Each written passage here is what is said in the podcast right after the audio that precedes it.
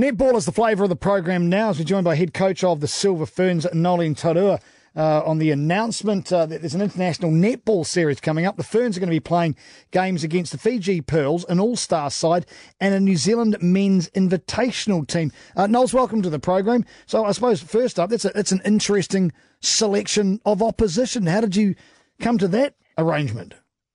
Yeah, it is interesting, but um, I, I, suppose our connection, first of all, with the Fijian team and hoping that would have been extended to the Samoans, but, uh, you know, the Pacific flavour and our support that needs to happen from a Netball New Zealand uh, perspective in regards to our relations there. Um, I suppose the All Stars is a combination of the emerging players, um, the next level, plus also the reserves that would be uh, for the World Cup team.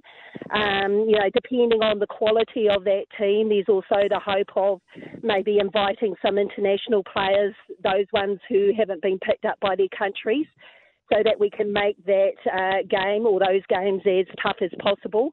Um, with the New Zealand men's team, look, I'm I'm a advocate, I suppose, for the quality of men's teams, um, giving them good opposition, but also recognising and acknowledging their role within netball. Um, we've always, or all, all female teams always play men's teams, and we've never recognised them in this respect in the past. So I think it's just acknowledgement. And once again, you know, we may get beaten, which could be the offset to that, but we're going to get as good quality um, competition as we can leading into the Worlds, and that's what it's all about. Okay, so looking at this All Star selection, so it's not actually set in stone who that selection is going to be. It's going to be very much. When will you know? It'll be very close to the date. When's this tournament happening? It's happening in uh, what late June, isn't it? Yeah, correct. I mean, we're still working, obviously, with the selection of the 12. Um, we prior to that, we have to name a um, 20. So as we go along and get closer to the World Cup, we'll understand, I suppose, the the players. Uh, what mix we have, uh, the emerging, but also where the gaps are, so that our that game is as quality as we can. So I mean, at the moment, we're quite flexible. Um, if, if we don't have any internationals because we feel we're going to get uh, a good game, then so be it. But uh, also need that room, I suppose, to be adaptable.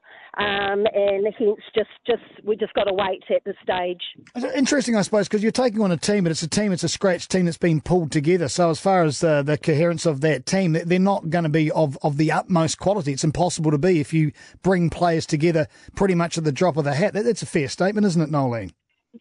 Yeah, absolutely. And uh, I suppose we've got to do as best as we can within the current uh, uh, landscape. So over here in Sunshine Coast, or the SSN, which is the Australian competition, uh, we're still running. So you know our players are not available. That's Laura Langman and Maria until uh, that week of the you know the old Taini Jamison. So um, you know contractual obligations still um, need to be adhered to um, and we've got to do the best we can. Um, I suppose on the offset of that, it's just one more step. We have another week in Gloucester in uh, England prior to the World starting. So, you know, we're just building once again and getting ourselves some quality court, court time. And, and is that pretty much it before the World Cup start? Because we're looking mid July, that isn't it? So this is pretty much the, the, the only preparation, in essence, that the Ferns are going to have ahead of that tournament. Would that be right? Yeah, we've got um, at the completion of the ANZ uh, by rights, the players should have a two week stand down. And once again, that's obligation through the Players Association. So we've got to wrangle, we'll be able to have discussions there to ensure that we can keep uh, training uh, the players in some respect, but we've still got to work through that. Then we have one week prior to the old Taini Jamison that uh, we may be able to do something in regards to camps but, you know, we're in this new modern era now. It's about contracts, it's about player association, it's about money and uh, about time. So we need to work something prior to Taini Jamison, and, and we're currently working through that at the moment. It's hardly ideal, is it, Noeline, in all honesty, in preparation for a World Cup, considering um, the trials and the tribulations, for want of a better phrase, that the Ferns have been through in the last couple of years? Oh, totally. It could be way better. Um, you know, if I give maybe a comparison, uh, we're actually looking not too bad. Uh, so, you know, Australia are having a camp at the moment. Um, uh, this, that's the only camp leading into the Worlds, and there's nothing for England, our closest rivalry. I, I don't know what's happening with Jamaica, and probably with their lack of money, they'll just get to the Worlds and just get out on court. So even though it's not as maybe good as what you would imagine going into a World Cup. We're probably doing more than other countries, and uh, you know we're making best with the resources, the money, and the people we have around us. Do you feel, Noeline Taurua, that's something that needs to be addressed for the, the, the blue ribbon event of, of World Netball? So teams have actually got proper preparation. So not just, of course, the Ferns, but all of these other teams that you mentioned. So they bring their best game with their best preparation to the biggest event in, in netball. Surely that's got to be addressed in the future. The moment there's no set calendar, um, and that's how it's always been. So you've got different countries running their own competition and probably doing what they see as best for their own players. Um, and in between, you know, you've got the international. Unlike rugby, you've got internationals at the end of Super 14, so it's very clean and clear. Um, there could be work to do in that space to make sure that our game is as quality as possible, and also the balance and management of the athletes. But uh, at this stage, that's how it's always been. And unless, you know, IFNA or, or countries want to have that discussion behind the door, we've got to make best with what we can. Do you think that now that, that on this level that it's going to bring uh, new emphasis to the to the New Zealand men's team and what they actually bring to the to the court? I expect they'll be absolutely lathered up for this one, wouldn't they? And they'll take this almost as a fully blooded international.